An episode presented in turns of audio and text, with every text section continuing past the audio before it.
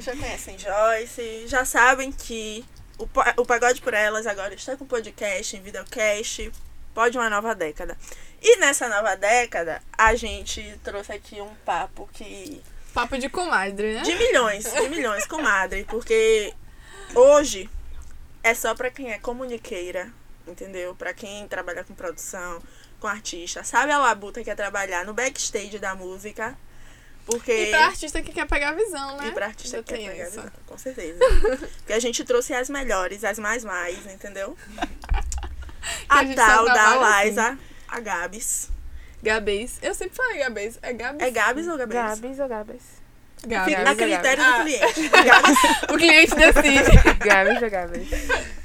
E tem aí a, a, a trajetória não mente, mais de 10 anos de carreira, entendeu? Trabalhos enormes, lindos, maravilhosos na, no currículo. E Madu. Madu, que está aí como coordenadora de mídias na Salvador Produções, que é sócia na Entrelaços, uma agência especializada em música. Mas ninguém melhor do que elas para se apresentarem, né? A gente está muito feliz com esse papo, muito feliz com esse momento. Então, vamos trocar, meninas. Se apresentem aí. Deu nome. Eu sou Laísa Gabriela, como vocês já sabem. É, hoje não estou sozinha, vim acompanhada de meu pacotinho, de Ayana. Sou jornalista, especial. assessora de imprensa, social media, multifunções. É, faço um pouquinho de tudo.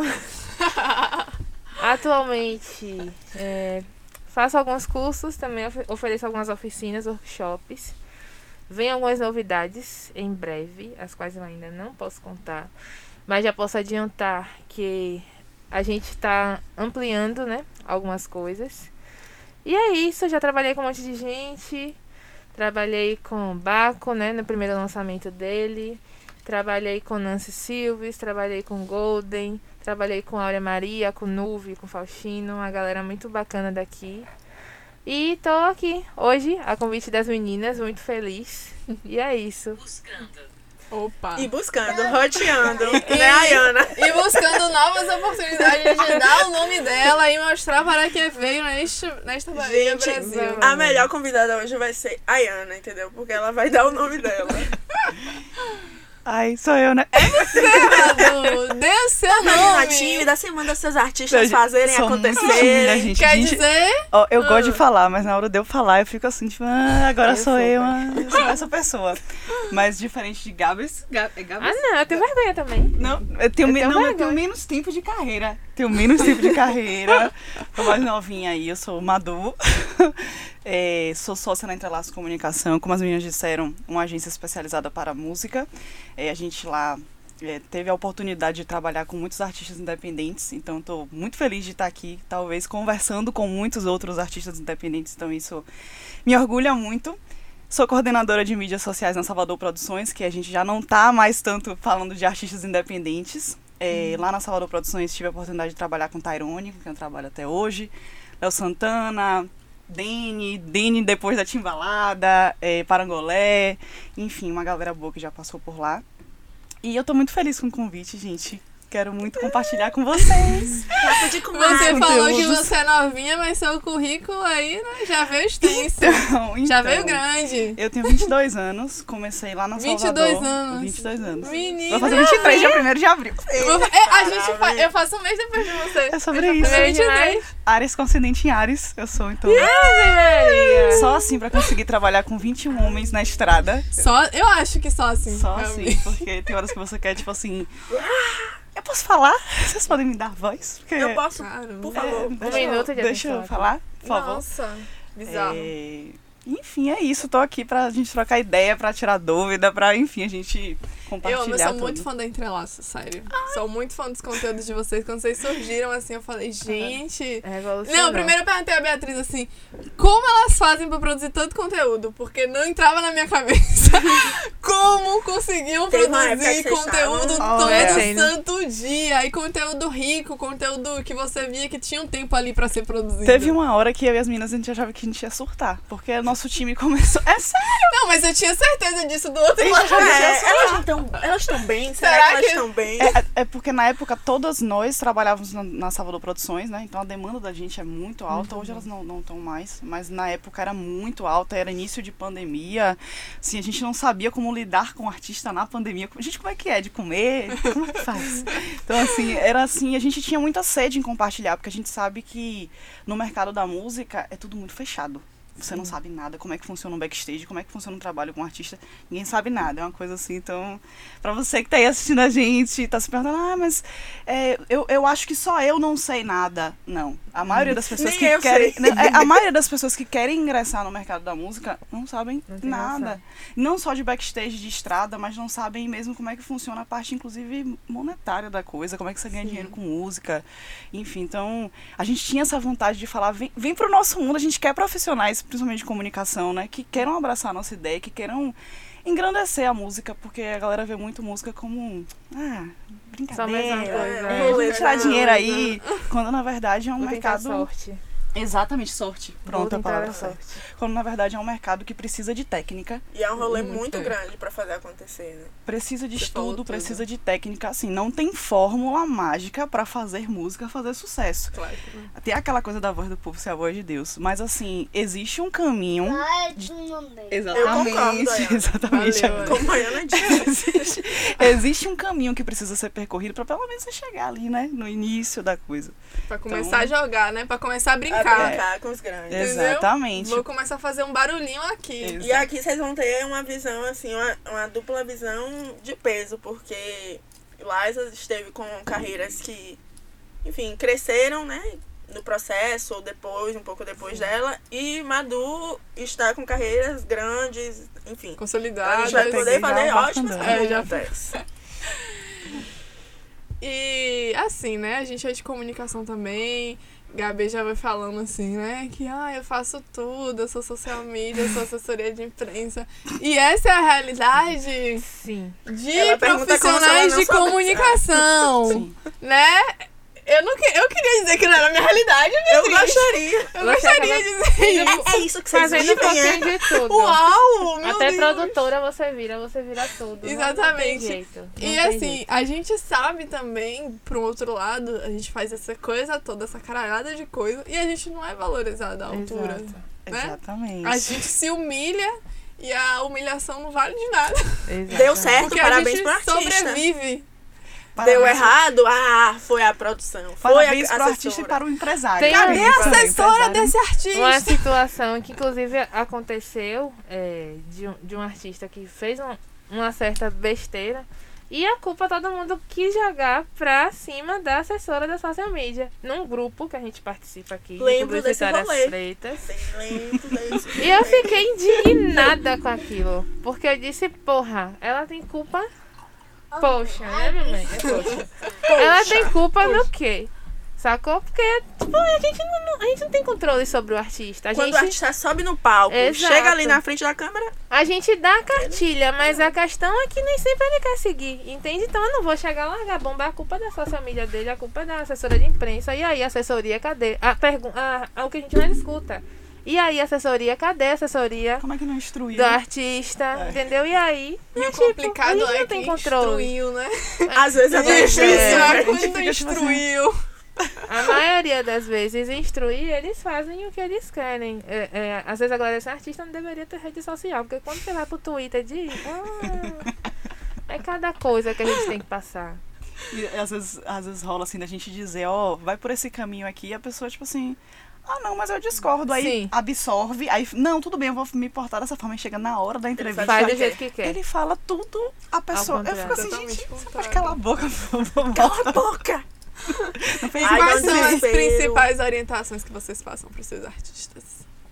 Meu Deus. Depende, né? É, Depende. É, depende. É, mas aí vamos dando uns perfis, assim. Tem esse perfil. que- O rebelde, o que, o que não se... Vou dar um exemplo aqui de um caso rebelde. É, de artistas que, tipo assim, saiu de um grupo recentemente. E sempre tem aquela coisa do entrevistado querer saber dos motivos, das situações. É, às vezes tem alguma treta. Eu passei por essa situação de instruí-lo a não comentar sobre o assunto, porque ia gerar mais Ele tá bom, eu não vou comentar a respeito disso, é, vou deixar quieto, tal. Eu disse, por favor, porque se você fizer uma, fizer uma um comentário vai inflamar. E isso é tudo que a gente não quer, porque o foco a partir de agora tem que ser a sua carreira solo. Você não pode mais falar sobre isso. E aí, como o outro, a outra dupla tava, está um pouco mais famosa, inclusive, hoje do que ele, ele quis se aproveitar, tipo assim, da fama e disse, não, vou, vou tacar o fogo, vou meter o pau aqui.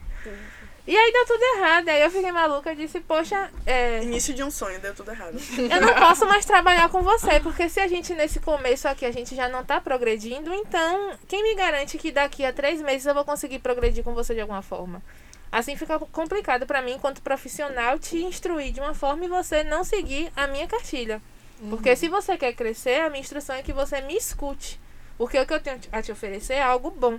É algo que você pode prosperar, que você pode sair um pouco dessa bolha. Mas se pra você Não dessa sentido. forma não funciona, então não faz sentido a gente trabalhar. Você pode procurar uma pessoa que queira fazer da forma que você quer. E aí seguir meu com vibe. Deus. O mal do artista que é independente acha que é agenciado e Acha- pode fazer o que Exato. quiser e amanhã tá todo mundo lá. E tem ainda também aqueles Me artistas respeita, eu sou Liza Gabriela. mais famosos que mesmo, mesmo cercados de equipe, eles continuam fazendo besteira. A gente tem, tem diversos exemplos aí na mídia, né? Mas a equipe tá lá depois de alguma forma pra É, apaziguar. apaziguar. A, so, a sorte, né? Que eles têm esse, esse aval. Mas pro independente, tipo, adeus. Você que não siga Entende? direitinho o seu caminho, né? Tem artistas independentes que passaram por situações graves que hoje em dia não, não existe mais essa pessoa. Você ouve o nome dessa pessoa, você já associa a coisas negativas. Você já associa a questão de pedofilia, a questão de estar envolvido com adolescente, coisas assim. Esse artista hoje, adeus, não existe mais. Esse artista na cena do rap. Não existe. É uma pessoa talentosa, uma pessoa que poderia ter um outro caminho, mas essa pessoa já não existe. E a cena do Entende? rap, eu acho que diferente de muitas outras, assim, é a mais, digamos, politizada. Assim. Por Sim. mais que exista muitos casos de, tipo, o cara é agressor, o cara é isso e aquilo, estuprador e continua lá. Mas eu acho que dos gêneros musicais é o que mais. Uhum. Porque as letras também fa- falam sobre isso, né? Muitas letras, elas já. O, o rap já nasce muito com esse cunho social, então vai trazendo questões sociais, raciais, e aí. Né? Então. Acaba se sendo um, um gênero mais politizado mesmo. Mas aí a gente tava aqui falando, né, de comunicação, de assessoria no geral, e aí eu vou puxar pra publicitária. Porque publicitária, ele, ele finge que ele não é de comunicação, ele finge que não precisa de jornalista. Sim. Entendeu? É Descolado. sobre isso. Então, dona Madu, eu queria entender como é que você saiu de outros nichos, né? Que eu achei que você antes trabalhava em outros rolês. Como você chegou na música e por quê? Como foi isso? Ai, vamos lá.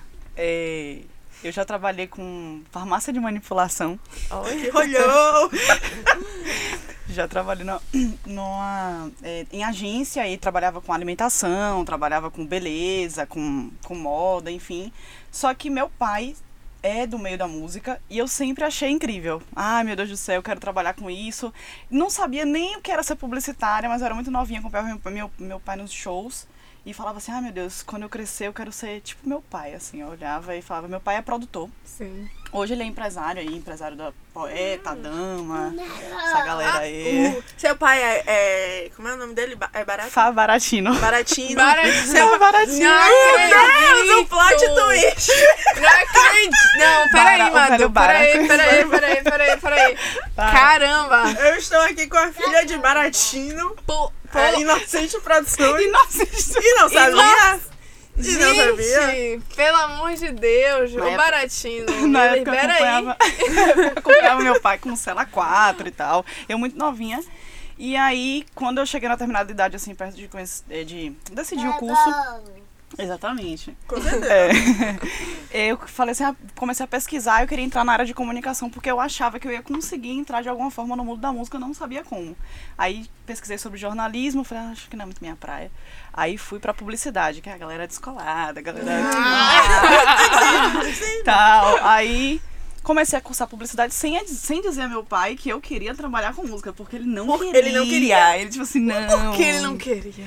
Ai, meu Deus. É porque assim, é aquele é Um um meio que é incerto, de uma certa forma. Mesmo você não sendo o artista, mesmo, enfim, você não sendo, sei lá, de, sei lá, é, sei lá, empresário, ainda assim, você sendo contratado por uma empresa, tudo certinho, continua sendo incerto. Pandemia pra gente, por E exemplo. ele do pagode, né? Ainda. Não. E ele queria menos ainda que eu fosse pro pagode, era uma coisa incrível. Olha, não música e nunca pense Pagode. em pagode. aí cheguei em determinado momento do curso, aí comecei a estagiar, fui pra agência, depois fui pra outra agência, depois cheguei na farmácia de manipulação, onde eu acordei e fiz assim. Já tava meio desgostosa na farmácia. A galera, a galera gostava de vocês, mas assim, eu não gostava muito do lance da farmácia. E aí eu fiz assim, acordei num dia e falei assim, vou trabalhar com o Léo Santana. Bom dia. O Ine lá, o Ine, beijo pra minha sócia linda. trabalhar com o Léo Santana. Tipo, surgiu, né? Eu falava pras meninas lá, ah, as meninas na farmácia, assim? Quero trabalhar com o Léo Santana. Aí pedi demissão na farmácia. Assim, E fui trabalhar com Pedi- fui, atra- fui atrás do Calma, não foi bem assim. Pedi demissão na farmácia, fui pra outra agência, porque na época eu já. Eu, eu tinha 19 anos, mas eu já pagava meu próprio apartamento, tinha minhas próprias coisas. Minhas, minhas próprias dívidas, meus próprios boletos pra pagar. E aí liguei pro meu pai e falei, ó pai, tô pedindo demissão aqui, pelo amor de Deus, não é todo mundo que tem esse privilégio, eu tive. Pelo amor de Deus, segura aí um mês que eu quero trabalhar com alguma coisa que eu gosto. Ainda não tinha dito que era com música. Fui atrás de outra agência. Aí entrei na agência, fiquei dois dias na agência, porque não era o que eu queria. Aí olhei assim e fiz assim, é, vou pedir demissão de novo. Dois dias. Dois dias. Pedi a carteira, fiz assim, ô gente, quem assinou minha carteira aí? Ninguém me dá minha carteira, que eu tô indo embora. Vou sair aqui de Licença, não precisa estar assinando. Cheguei em casa chorando, pensei assim, meu Deus, será que eu nunca vou conseguir trabalhar com o Santana? Gente, nunca. Que coisa difícil. Aí, eis que surge, depois de um mês eu lá botando, fiquei procurando trabalho, só que eu, eu saí de lá com essa cabeça. Se eu não trabalhar com o Santana, eu vou procurar alguma coisa que eu queira de fato. Próximo assim, de Léo Próximo, é. Ou alguma coisa mais legal, que não Pode ser um seja Santana Léo. farmácia de manipulação, né? Eu não queria farmácia de manipulação nem trabalhar com política e tal. Aí esse que surge uma vaga na Salvador Produções. Vai eu Meu momento. serelepe, fiz meu currículo rápido, coloquei e tal, não sei o quê. E aí mandei meu currículo. Só que as coisas nesse meio da música demoram. Demora um pouquinho. Aí demorou, meu, meu currículo demorou de aparecer alguma resposta. Aí eu falei, Bará, deixa eu falar uma coisa. Tenta ver se você mandou mensagem pra alguém. Não tô pedindo emprego, não é só pra ver meu currículo, porque eu sou boa, sou boa. Você vê assim, você só consegue me ver assim. Aí ele mandou uma mensagem pra- na época pra Marcelo, o dono da Salvador Produções. E aí Marcelo falou, ah, tá bom, vou ver aí. Aí essa não é, não tive resposta. E duas semanas depois, acho que foi duas semanas, eu já tava já quase entrando em outra empresa, chegou uma, uma mensagem de Carol Magalhães, a- é, design lá na Salvador Produções, enfim, multifunções, Carol. perfeita Carol, tudo. perfeita, maravilhosa. Carol, te amo. Parceira da Ação por Ela. Parceiríssima, maravilhosa. perfeita. Gente, é Aí perfeita. ela me chamou pra fazer uma entrevista, eu fui. Cheguei na entrevista, e tô me prolongando contando minha história toda de vida, mas é isso aí. é, é Daniela Basílio, que é minha chefe Parceira direta também. hoje. Dani, um beijo. Ela Daniela, chegou assim pra mim. Dani, que fez a participação também com a gente. chegou pra mim e fez assim. "Adu, Você sabe trabalhar com YouTube? Eu, não. E Spotify? Falei, também não. Também não. E. Que, que você tem de experiência como artista? Eu falei, nenhuma, mas meu pai. ele trabalha. Mas com o meu pai. Se você quiser, eu aprendo qualquer coisa. E Carol dizer que eu sorri assim, né? Se você quiser, eu aprendo qualquer coisa. Diz que eu saí, diz que eu- as meninas falam que eu saí da entrevista dele. Ela fala, gente, essa menina, ela Louca. louca, tipo assim, fica sorrindo assim, né? E saí de lá sem esperança nenhuma. Mas eu falei, bom, se vier, veio. Aí, mais duas semanas, eu mandei uma mensagem pra lá. Eu falei, gente, é, se vocês não quiserem me contratar, eu. Eu vou pra outro lugar e tal. Mas eu queria muito trabalhar aí. Muito, tipo assim, muito, muito. com Só vários falta olhos. com o Léo Santana, entendeu? Mas por que esse, essa coisa com o Léo Santana? Porque na época, eu me lembro que na época Léo era o maior, assim, do pagode.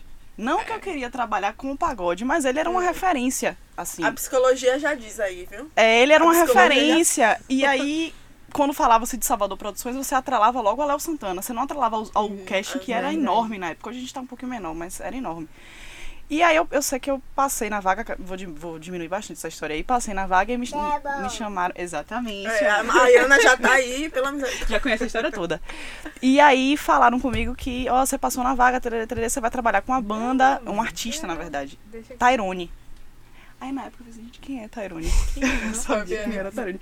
Chefe, Tairone. amo você, hoje eu amo você. Não sabia quem era Tairone e entrei na Salvador Produções dessa forma. Fui, eu comecei trabalhando diretamente com Tairone, fazendo todas, só a parte de, de social, na época, fazia só mídias sociais. Depois fui evoluindo porque, é como vocês já falaram, a gente faz um pouco de tudo mesmo.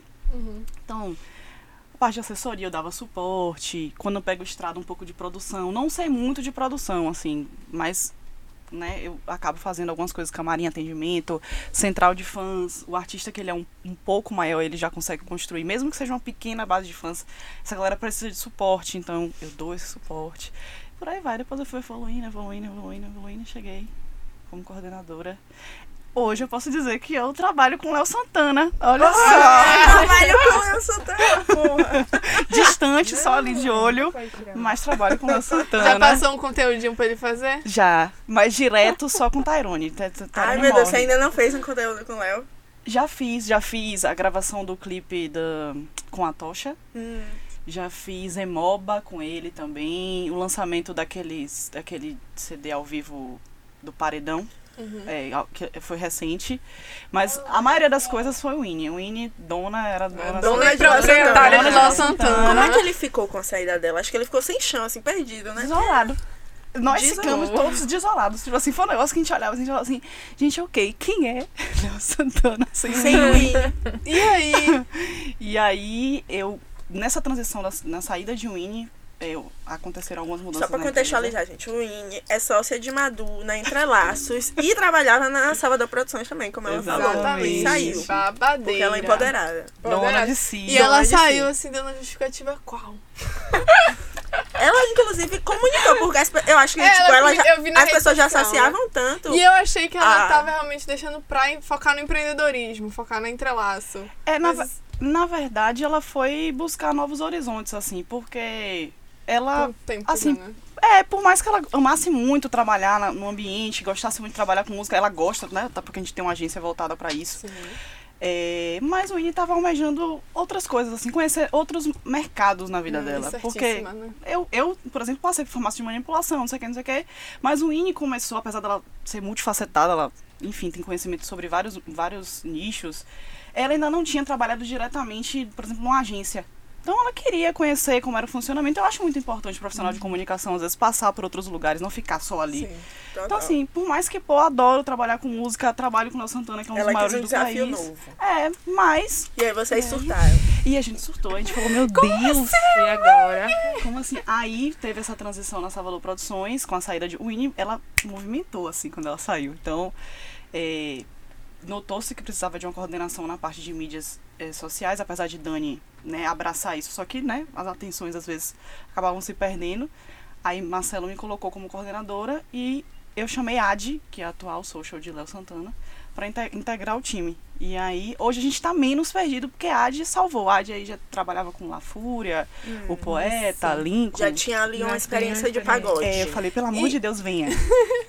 É, e aí você foi, né, com esse, já nessa perspectiva, né, nessa, nesse, nessa meta de trabalhar com um profissional, um artista grande, enfim, mas Liza ela tem uma experiência aí, né, de puxar o artista do... Do zero. Zé, Ela- peguei aqui, Se vem ela fosse sensacionalista, ela ia fazer assim: venha fazer o meu curso. Que Porque eu vou te tirar do zero e te botar eu lá. te, gata. vou te tirar aqui desse, desse público de 10 Desse- pessoas, Pra que você. metade é sua família, e vou te... Os amigos. E os outros, e a outra metade amigos. Detalhe que eu, eu nem comecei trabalhando com música. Tipo, eu. Na, na- quando eu comecei a trabalhar com comunicação, eu trabalhava numa rádio, da Igreja Universal ainda. Eu ajudava a fazer um programa do grupo jovem de gincana e tal. Apresentava e dirigia o programa. Não tinha noção nenhuma de como funcionavam essas coisas. Mas aquilo ali, aquele mundo, aquelas coisas, me deixaram tão fascinada que eu disse, não. Eu preciso parar de comunicação. Sendo que na época eu já tinha feito vestibular para engenharia mecatrônica. Nada a ver. Mas eu disse, Temos não. um engenheiro Não, não, aqui. não tem condição de eu fazer isso. Eu quero ir parar de comunicação. E aí fui assessora de uma vereadora na época e gostava do que eu fazia, conheci muita gente bacana, só que não dava pra continuar naquilo sem estar na faculdade. Peraí, gatinho. A Ana mostrando pra que Não veio. dava A- pra- A, atenção saiu dela, ela ficou Olha, chateada. tá assim. É, eu também acho. Não dava pra continuar naquilo sem estar na faculdade. E aí um amigo meu, Eric Issa, que é jornalista também, a Issa disse assim, Gabi, por que você não vai pra faculdade? Vai fazer alguma coisa, sabe? Porque a parte prática você já tem. Então você precisa aprender um pouco mais da teoria e precisa de um diploma, porque você pode estar nos melhores lugares, você tem acesso pra isso. Eu fiquei, é, né? Faculdade, ok. Aí pedi demissão do trabalho com a política, pedi demissão de outro trabalho que eu tinha. Fui pra faculdade, fui fazer publicidade. Nossa. Comecei fazendo publicidade. Seis meses de publicidade, fiz um semestre. E aí, quando fui pra mudar, era junto o primeiro semestre lá na Unijorge, né? Uhum. e aí eu fiquei assim, eu disse, porra, e agora? Jornalismo ou manter a publicidade? E aí a gente tinha uma professora, acho que era Sansa o nome dela, se não me engano. Ela fez, não faça isso, você é muito criativa, você é muito. Sua mente funciona de uma forma ardilosa. Não dá pra você trocar por jornalismo. Você vai fazer o que em jornalismo? Você tem tudo a ver com publicidade. Eu disse, ô professora, eu não quero isso, Não não. acho, discordo. Eu gosto de escrever. Eu gosto Meu de negócio é escrever. escrever. Publicitário não escreve. Detalhe, que eu era apaixonada desde pequena por William Bonner. Eu dava boa noite fofo, segundo a minha mãe. Então, eu Oh, queria. boa noite, fofo. Eu queria aquilo ali. E aí, apesar de todos os complexos, né? Mulher preta, banca de jornal, não sei o que, eu fui aos poucos tirando isso da minha cabeça. Eu disse, não, eu quero trabalhar com jornalismo, mas eu quero fazer alguma coisa diferente. E aí, peguei e troquei de curso.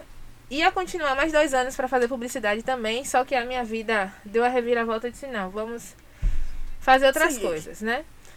Formei, faculdade, quando eu formei, eu voltei a trabalhar para mim mesma, que foi quando eu comecei com o lance de assessoria de imprensa. E aí, meu irmão, que mora lá no Rio, Art Deft, ele fez, velho, você consome rap, você gosta de rap. Tem uma galera aí perdida aí em Salvador.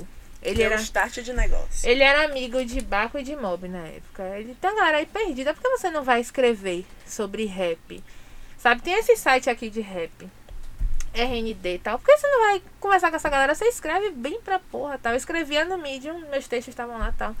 Mas nunca pensei de trabalhar com rap, até porque a cena daqui, os caras eram e são ainda extremamente machistas. Eu já eu venho do rock, eu já trabalhei escrevendo pra galera do rock. Eu fazia parte de um site chamado Dias de Fúria, que hoje em dia já não existe o Dias de Fúria. Mas eu sempre estava associada à galera do rock. O que eu faço no rap hoje, eu fazia com a galera do rock. Então eu não queria, assim, tô nesse meio Uma musical. outra. Eu queria fugir disso, na verdade. Só que aí, quando eu comecei a escrever no RND, é, comecei a mudar a realidade de muita gente, assim, do nada. Sabe? Do nada, muito do nada. Então, Inclusive a do nosso querido Taliba. Exato. Então eu não imaginava que assim, um, um start para fazer um mapeamento de artistas baianos iria mudar muita coisa na minha vida também, porque assim, a gente tinha um projeto chamado RND Freeverse. E a gente fazia a gravação dessa galera às vezes de forma gratuita, eu fazia toda a produção, eu fazia parte do coletivo Rimadela de Beca Vilaça. A gente pegava algumas meninas também daqui para fazer documentário, então começou a surgir esse movimento. Aí comecei a pegar uma galera do interior, do recôncavo, e fomos fazendo muito, muita gente. É, Taliba gravou muita gente aqui de graça pra RND e muita gente foi tomando a proporção enorme. Quando a gente foi ver, já tinha mais de 100 pessoas por aí. E texto, tome-lhe texto, todo dia, lançamento na RND. Muito texto. Tem Hugo também, né? Meu amigo, a gente estudou O Hugo junto. tá até hoje na RND. Abraço. Está Hugo. até hoje. Até hoje. Inclusive, obrigada, amigo, por todas as notas, viu? Perfeito! Mas assim, começou aí essa, essa coisa de me apegar um pouco mais à música. Com essa galera independente. E o tempo foi passando, né? De 2016 pra cá, foi quando eu decidi profissionalizar um pouco mais. Porque eu já fazia assessoria. Só que eu tava ficando um pouco cansada também de fazer assessoria. 2016, trabalhei com Baco, né? A gente fez o lançamento de Exu no ano seguinte. E foi acontecendo muita coisa a partir disso. Meu telefone já não, Não existia. Porque ele, ele tomou um boom muito grande, Contada. assim, no trabalho. Contada, contada. E aí surgiu uma oportunidade pra mim. E assim, você esperava que fosse dar esse, ser esse boom que foi? Rapaz, sinceramente, é, o trabalho era muito bom. O trabalho era muito bom.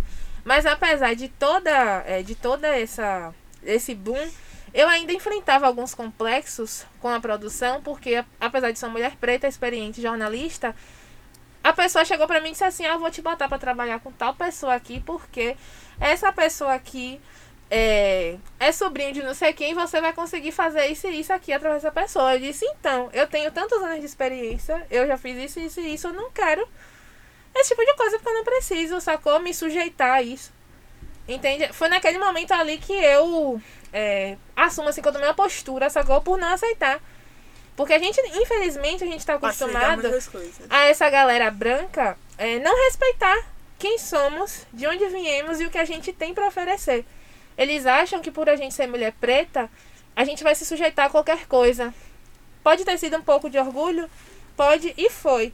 Eu poderia estar fazendo outra coisa agora? Poderia, mas eu não ia admitir que ninguém desrespeitasse meu trabalho. E o, a, quando deita pra dormir, a cabeça a consciência tá em paz, né, tranquila. amiga? muito É tranquila. Então, eu simplesmente decidi sair daquilo ali. Sem briga, sem nada. Saí, segui minha vida. Fui pro Rio de Janeiro trabalhar num estúdio, onde eu era muito bem paga. Me pagavam 4 mil reais por mês. Um cara que nunca me viu na minha vida, me deu a oportunidade. Trabalhei num estúdio, o estúdio se tornou uma gravadora. E virou uma produtora. E foi crescendo, foi crescendo. A gente fez muitas coisas na UFO Records. Hoje em dia não existe mais. Mas assim, é, foi um lugar que me deu muita experiência de trabalhar com artistas grandes, de artistas que começaram assim, só tem uma música e saíram de lá em outro nível assim de trabalho.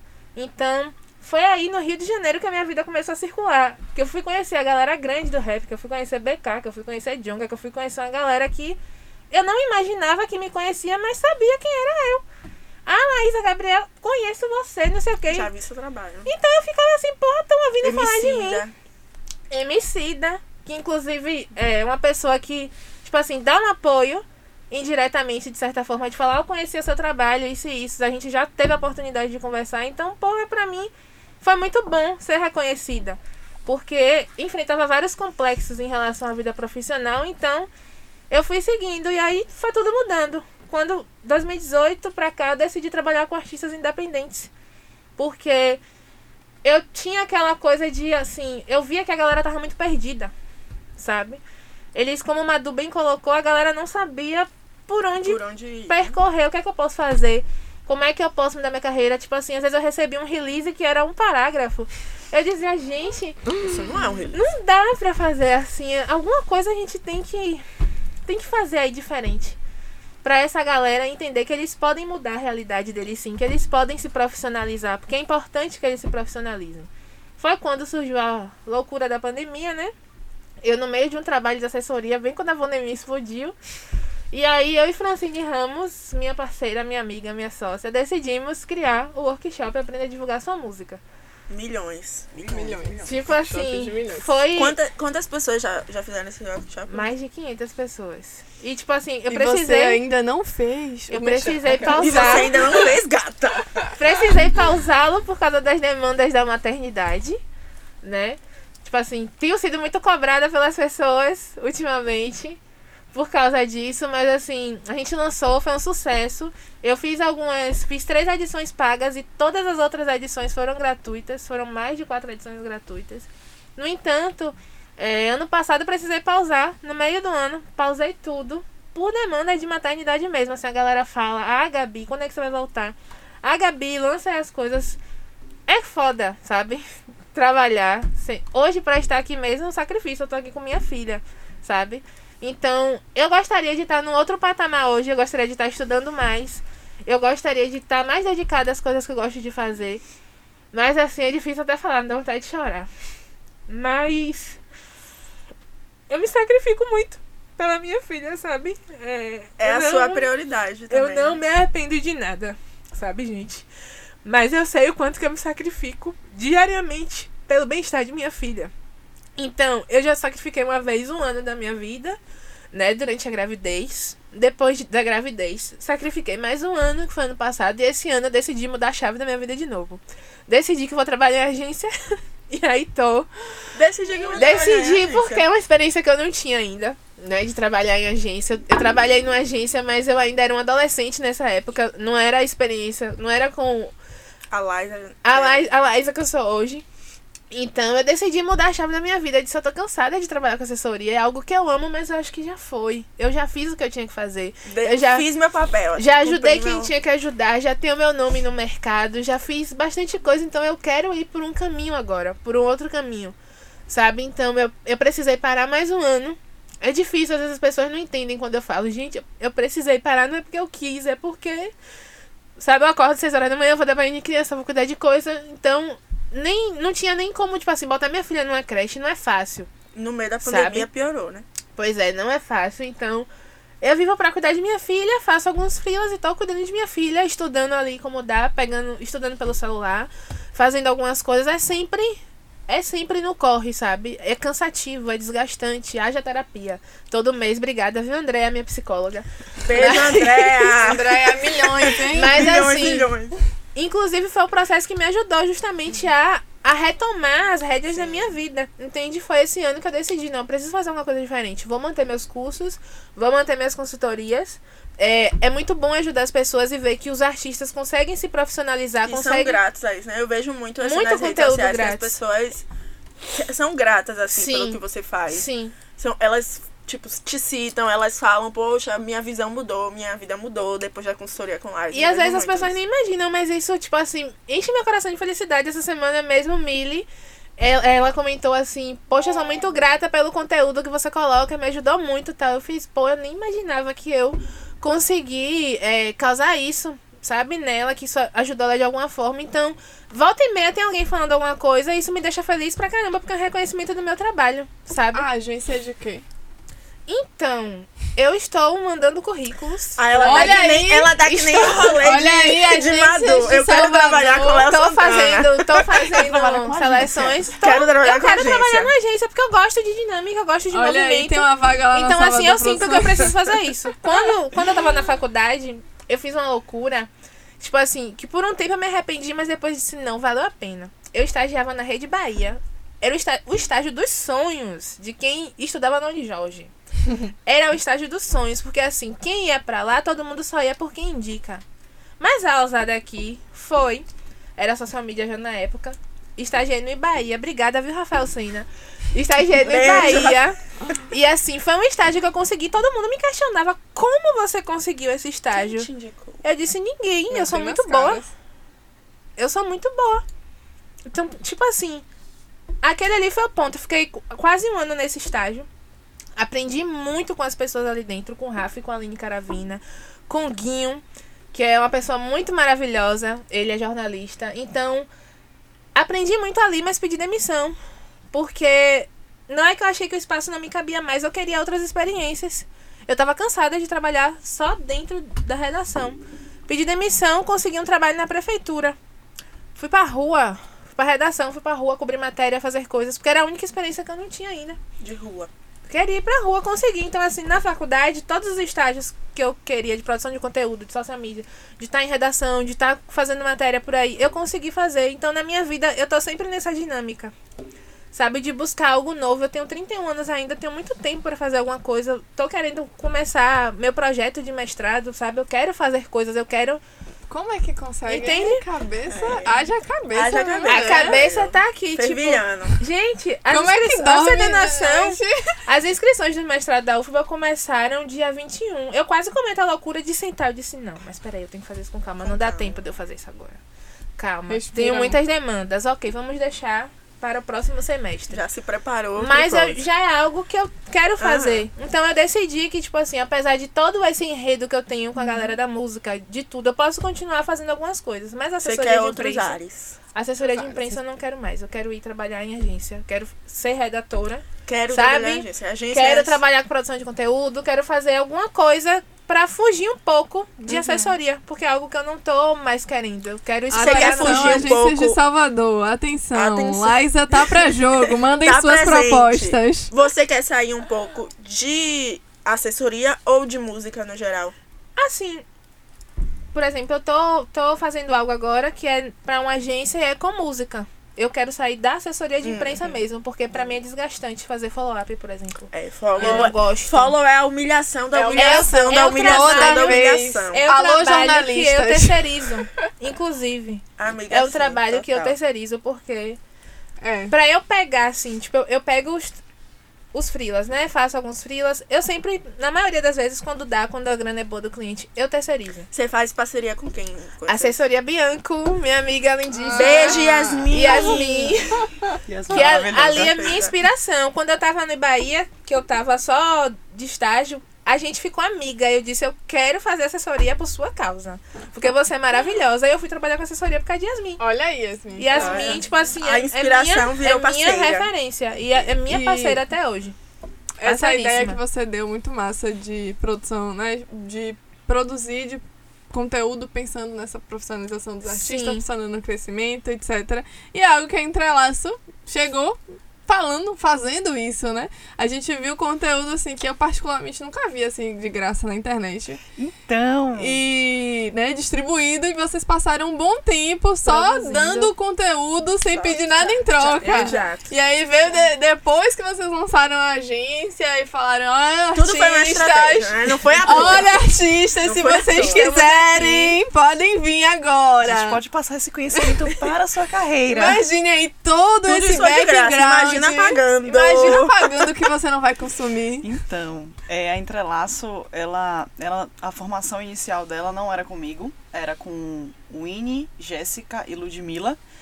É, depois elas me chamaram quando eu entrei na Salvador, o Winnie e Jéssica me convidaram, inclusive uma- um grato convite, sou muito feliz. Então a ideia da Entrelaça é bem antiga. É já. bem antiga. Só que as meninas tinham a ideia, na verdade, de já ser agência. Elas não era, a ideia inicial não era compartilhar conteúdo, era já chegar como agência. Sim. Elas, ah, enfim, projetaram de uma forma linda, tinham os rascunhos, o Winnie e Jéssica, elas rascunhavam as coisas, era uma coisa assim que eu me- pô, me emocionei pra caramba. E quando elas me chamaram, porque elas são referência pra mim, de profissionais, assim, Lud também. Só que Lud é de uma área diferente, Lud é de mídia. E o Winnie e Jéssica eram assim, meu Deus, quando elas me chamaram, eu, meu Deus, me senti. Eu falei, ah, então, acho que nem nasceu ainda, eu tô convidada a fazer parte do Entrelaço, ok, vamos nessa. Ficou um bom tempo na, como uma ideia, não digo nem na geladeira, assim, mas era uma ideia, assim, uma coisa que a gente gostava, mas a gente tava meio, ai, a gente não sabe. A gente chegou a criar o grupo no WhatsApp, delegar funções e tal, mas não saiu. Quando a pandemia chegou, a gente Veio falou assim, aí. meu Deus, como é que vive numa pandemia no meio da música? A gente não sabia se a gente ia ser demitida, se a gente ia ser o quê? Vamos Parou fazer o tudo. nosso, parou tudo. Uhum. E mulher no mercado da música ainda é pior. Porque literalmente a gente, sabe, é, é um negócio bem puxado. E na comunicação aí piora um pouco mais. Que não é só, né? Tem a parte de produção, que tem pouquíssimas mulheres, inclusive, na parte de produção. Mas ainda assim, a parte, por incrível que pareça, a parte de comunicação, e isso não só na música, mas em alguns nichos é assim. Cortou, tem que cortar custo, tchau. Comunicação, tchau. Social media, tchau. É, assessoria, tchau. Se, a gente se Se vira. vira. A gente se vira. E a gente falou, a gente precisa botar esse negócio pra andar. Mas de que forma? A gente, precisa, a gente não pode chegar, tipo assim, a gente é agência e pronto, Beijo. e vamos Mais uma nessa. agência. É, a gente não podia também usar no nosso portfólio os artistas que a gente estava trabalhando na Salvador, porque querendo ou não, são parte do casting da Salvador. A gente já entra lá os que atende Léo Santana, que atende Tyrone. Não, a gente Não, não, não é. atende. A gente tem experiência com eles, mas não é, não é a agência deles. E a gente matutou, matutou, não me lembro exatamente como foi, provavelmente deve ter surgido da cabeça de Winnie e Jéssica, porque elas são umas mentes pensantes, assim, absurdas, as bichas funcionam o tempo todo. Vamos fazer uma parada diferente. O que é que a gente sente falta, assim, no nosso meio? A gente sente falta de ter conteúdo que a gente entenda como é que funciona o mercado. Mu- Muita gente fala assim, eu quero trabalhar com música. Então, você quer fazer o quê? Você quer trabalhar com música e que mais? ninguém sabe. Muita, ah, ninguém sabe não, né? Hoje, graças a Deus. Mais a gente- pessoas sabem. Mais pessoas sabem. Mas assim, na época, pouquíssimas pessoas sabiam. Nem a gente, quando a gente entrou, a gente não sabia como é que funcionava. Quando me questionaram, você sabe trabalhar com YouTube? Eu nem sabia que precisava trabalhar com YouTube. Pra Mas trabalhar eu tô aqui pra aprender. Não, mas eu quero saber. E aí a gente começou a compartilhar esses conteúdos, tudo que a gente vivenciava, como é que funciona um stream, como é que você monetiza a sua música, como é que você constrói um planejamento de lançamento. Não se lança a música assim, acordo de manhã, ai, quero lançar uma música e lança, tem um processo, existem, né, questões burocráticas e tal. E a gente começou a, a botar esse conteúdo para jogo e assim, a gente agregou Ju, que era, é, é nossa designer até hoje, é, na equipe, e a gente, ó, a gente não tem dinheiro não, a gente tem força Boa de vontade. vontade. E a gente quer você com a gente. Vamos nessa. Quando a gente tiver dinheiro, a gente divide. E aí, na época, nós nos tornamos quatro sócias. Quatro? É, cinco Ju. Sim. Cinco sócias. E aí a gente foi compartilhando, compartilhando, compartilhando. Chegou um determinado momento, a gente atingiu artistas, a gente atingiu é, a galera mesmo da comunicação. Muita gente falando com a gente, tirando dúvidas. E tinham dúvidas, às vezes, que as pessoas iam perguntar, me perguntar. E a gente falava, gente, ai meu Deus. Exatamente. Bem, não. Essas dúvidas mesmo. Exato, e todas essas. E aí começaram os artistas, principalmente os independentes, virem até a gente e falar, mas eu preciso trabalhar com vocês. E a gente assim, ai meu Deus, como é que a gente vira? Todo mundo trabalhando, uma loucura. A gente às vezes não sabia como é que a gente ia fazer conteúdo pra gente. Tem dias que a gente chegava assim em casa e falava, meu Deus. Ai, mas vamos nessa. E aí, não me lembro exatamente como foi, porque minha cabeça é assim, muita coisa. A gente começou a atender com o Padre Washington. Só com o compadre Washington. Não era. É, É é o É o Chan, Tchan. era só com o compadre Washington. Trabalhamos com ele um período e a gente viu, pô, a gente pode ser agência, mesmo tendo que se desbundar e pô, uma equipe enxuta. Vamos, vamos se Oh, tornar meu Deus, Ayana. Vamos se tornar agência. Ó, a cabeça da mulher. E a gente começou a fazer material pra poder mandar pros artistas, ia pensar anúncio pra poder alcançar outros artistas. E a gente, a gente passou a atender, não me lembro exatamente a ordem, mas a gente trabalhou com a Ayase, trabalhamos com a MC Sofia até pouco tempo. A gente agregou no time Nara Couto, a gente ainda tá com ela. É... Ai, gente, é uma galerinha assim de. É... Márcio Costa, que é um artista de São Paulo. É, enfim, uma galera assim da cena independente. E, e foi engraçado que a gente não. Por a gente trabalhar com artistas né, que já não eram mais independentes, é, di- é diferente, assim. Então a gente, meu Deus, como é, como é que se trabalha com. A gente via que tinha muitos déficits, assim, tipo, neles, assim, no sentido de entender o Lacunas, né? funcionamento, era uma coisa assim que a gente ficava. Pô, essa galera. Tem uma galera muito massa, mas que às vezes não é ouvida, não sabe como fazer para ser ouvido. Sim. E foi aí que a gente fincou como agência, não vamos ser agência e tal. A gente ficou por um bom período 100% como agência, ainda compartilhando alguns conteúdos, mas a gente diminuiu esse, esse fluxo, porque a gente começou a focar nos conteúdos para os artistas.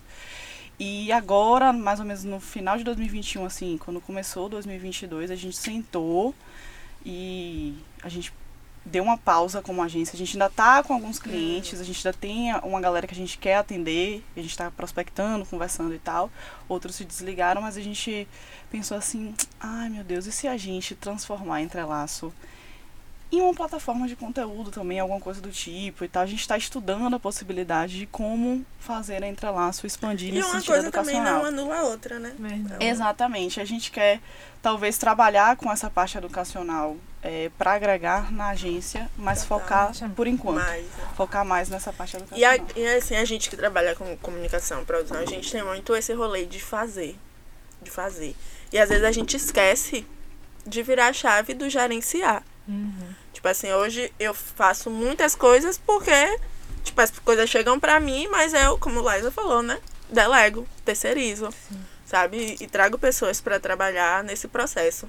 E aí Madu foi trazendo pontos importantes, né? Desse rolê da transição de art- trabalhar com artistas maiores para trabalhar com artistas independentes. E Liza vivencia exatamente o contrário, né? E aí eu queria saber, assim, você tava ali no processo de Exu, você falou Exu, Exu ou Exu? Exu, ele lançou como Exu. Como Exu. É, aí eu queria saber como foi, né? Como foi tudo isso. Pós-suicídio, né? Foi o lançamento. Uhum. Imagino que foi uma loucura, assim. Sim. Tipo, ai meu Deus, como é que faz? E aí, explodiu. Que aí é- é uma coisa que eu converso muito com os artistas, assim. Eu fico tipo, véi, você tá com sua mala pronta? Se sua música explodir amanhã, você ainda vai ter que arrumar a mala. Tipo, descobrir o que vai fazer. E Baco foi um dos poucos, assim, que eu vi que ele soube é, usar esse momento de explodir e fez um pós lindamente, acredito que muito pela equipe que o acompanhava, né? Muito por você, enfim, e todo, todo mundo que o acompanhava. E eu queria saber como foi esse processo, assim, pós-suicídio e tudo isso. Então, eu não fiquei nem tanto tempo após o lançamento do trabalho com ele. Se eu não me engano, acho que foi setembro. Em janeiro foi quando eu saí. Logo em janeiro de 2018, início de 2018, foi quando eu decidi sair. Porque ele não, não me cabia mais. Mas ele estava muito bem planejado, assim, estra- estrategicamente falando. Ele já tinha um certo apoio, já tinham pessoas que estavam acreditando naquele projeto ali. Houve um investimento naquilo. No ESU. Então, pra ele, tipo assim, já foi algo que. Oi, Ana! Não é, não é banana não, viu? Aguenta. Não é banana não. Já foi algo premeditado, que ele sa- sabia que iria acontecer. Entende? Com o suicídio. Sim. Então, pra mim, é, tá no meio disso tudo e sair, eu não vou dizer a você que foi, que foi um caos, mas de certa forma, profissionalmente falando, devido à situação que eu estava vivendo, foi um alívio ter saído. Mas pra ele, enquanto artista, eu acho que ele já estava preparado para aquilo.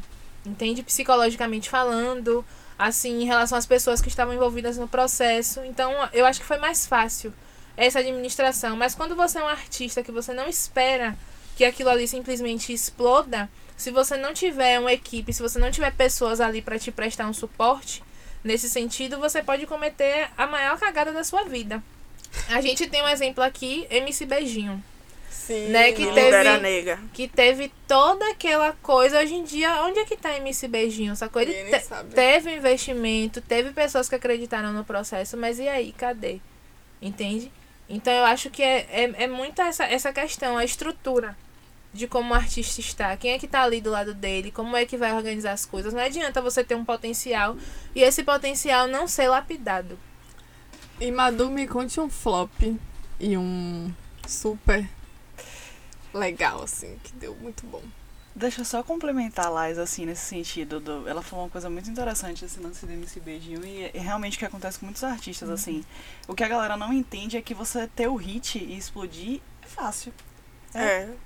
Ok. Rola. Quando a gente vê, Ah, É até possível. é, a gente vê o top 200 do Spotify o tempo todo. O lance é você realmente dar continuidade e você se exato. consolidar no mercado. A galera, infelizmente, não entende isso. Muita gente não entende isso.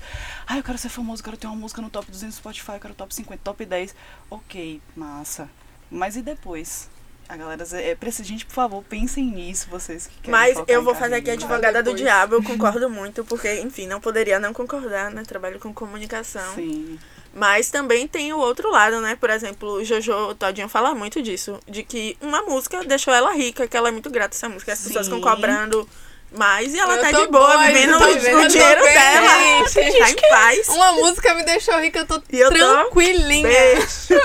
Muito dinheiro. Casada. De boa com É, isso. Tem que gente, tá bem, mas tem gente que quer se Que quer que se- quer algo é. a mais, né? Tem muitos que quer- artistas que têm o maior sonho de ser consolidado, não quer nem mais hit, quer ser consolidado. Consolidada, de fato. Um flop e uma coisa que deu certo. Ai, gente, flop. Na sua experiência, né? Um flop aí. Na minha experiência de vida ou com os artistas? minha experiência de vida de Um flop, 22 meu anos. relacionamento. E isso, meu relacionamento, Olha, meu meu casamento de relacionamento. 4 anos que terminou. É mesmo? Um flop foi Quatro na minha anos vida. Mas ele é maravilhoso, assim, gosto muito dele, mas não dá mais certo, enfim. Você casou quantos anos? Não cheguei a casar, casar, mas a gente morou junto, né? Eu falo casar porque era tudo Não, isso é casar É, também, casal. concordo. Foi com. Eu comecei a namorar com ele com 17, 18, eu sou rápida, tudo meu é rápido. Vamos morar junto, vamos Jesus. juntar Ares tudo. com lua em Ares, né, bebê? Ascendente Intensa. em Ares. É Ares. tudo mu- muito rápido. É, teve esse flop aí na minha vida, mas nem considero flop, porque eu já tô bem. O Stefano foi bom. Valeu, Stefano. É, valeu, Stefano. É, Contribuição essencial aí para meu crescimento pessoal. é, pô, não, não sei, um, um flop assim. Ah, um lançamento que não foi. Vocês imaginavam, por exemplo, na, na comunidade São Por Elas, a gente chamou o Dani pra fazer uma participação, uma fala. Aí ela falou sobre o lançamento do disco que foi com Rebel, Rebolation, né? Sim. Que, tipo assim, a gravadora, ninguém apostava em Rebolation. Tipo, ah, Rebolation, tá lá. E foi o que bateu. Foi o que o público abraçou e ninguém imaginava. Então, tipo, essas surpresas, assim, né? Que... Ó, quando eu cheguei logo na Salvador, é, eu, eu não vou falar de case da Entrelaço, porque é, Tem a questão do contrato É, de confidencialidade. Não, e porque eu, eu não, tenho, não tenho flops na Entrelaço. Mesmo Só não, te- não, mesmo não tendo Ai, artistas é, com hits na Entrelaço, todo o lançamento que a gente fez, com os investimentos que os artistas podem fazer, com todo o contexto que envolve o artista independente, a gente fez muitos acertos. Inclusive trabalhando com Yasmin. Com a Yassi, ma- maravilhosa. É, mas quando eu cheguei na Salvador, vou falar desse flop. Tairone, você sabe que eu te amo, né? A gente tá junto aí para tudo, chefe. Você é tudo. Quando eu cheguei na Salvador, me entregaram Tyrone, né? E aí eu. Ai, beleza, não, não conhecia quem era até. Vou me corrigir falei no início. Ai, quem é Tyrone? Eu não conhecia porque eu não curtia muito o ritmo do Arrocha, mas Tyrone já era super respeitado no mercado, super conhecido. É, E aí a gente te- tinha um lançamento que, ah, pô, chegou na Salvador Produções, promessa tal, acabou de assinar, assinar o contrato. E tinha uma canção que ele é, ia lançar. E tava toda aquela coisa, né? Aquele envolvimento por conta da canção. Lancei, eu ai, achei que eu vou estourar, meu Deus, vou estar no top 200 do Spotify, vou estar, meu Deus, que acabei de chegar na Salvador, não sabia nada. Não foi bem isso, lancei a Não foi, música. amor. Fizemos promoções, esses investimentos em rádio, mas infelizmente a música não era o hit dele, não era momento, sei lá. E aí não foi, eu fiquei na época super assim, pô, será que eu nunca vou fazer um hit na minha vida? Aquelas, Deus. né? Ai, Ariana, Ariana, 22 anos nas Não, costas, eu acho que recém-chegada é- na agência. Não, mas eu, acho nunca que vou fazer um comunicadoras, elas se cobram bastante. É, eu, eu sinto isso, a gente se cobra muito, então, tipo, total. se, o, se a música não foi não A culpa estourou é tanto que a gente Nunca foi- vai estar É perfeito. culpa A gente nossa, não é porque a música não, não, não, Não era. colou, não, não era a cara, não era o momento. É porque a gente foi ruim.